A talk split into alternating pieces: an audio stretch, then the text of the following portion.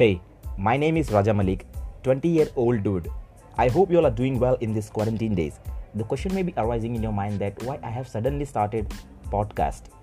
सो so, मैं आपको बताना चाहूँगा कि मैं जब इंस्टाग्राम पे अपने वीडियोस अपलोड करता था वो एक या दो मिनट की वीडियो अपलोड करने में मुझे एक से दो घंटे लग जाते थे क्यों क्योंकि because I don't have any wifi wifi connection मेरे पास नहीं है सो मैं एक अपने मोबाइल के इंटरनेट यूज़ के यूज़ करके अपलोड करता था।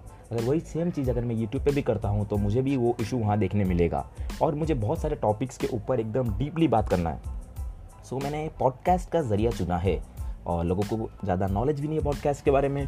सो so, इसी थ्रू मैं लोगों को सिखा भी पाऊँगा कि पॉडकास्ट असली में होता क्या है हाउ यू कैन यूज़ बस इतना ही। I hope you understand that and till the time keep learning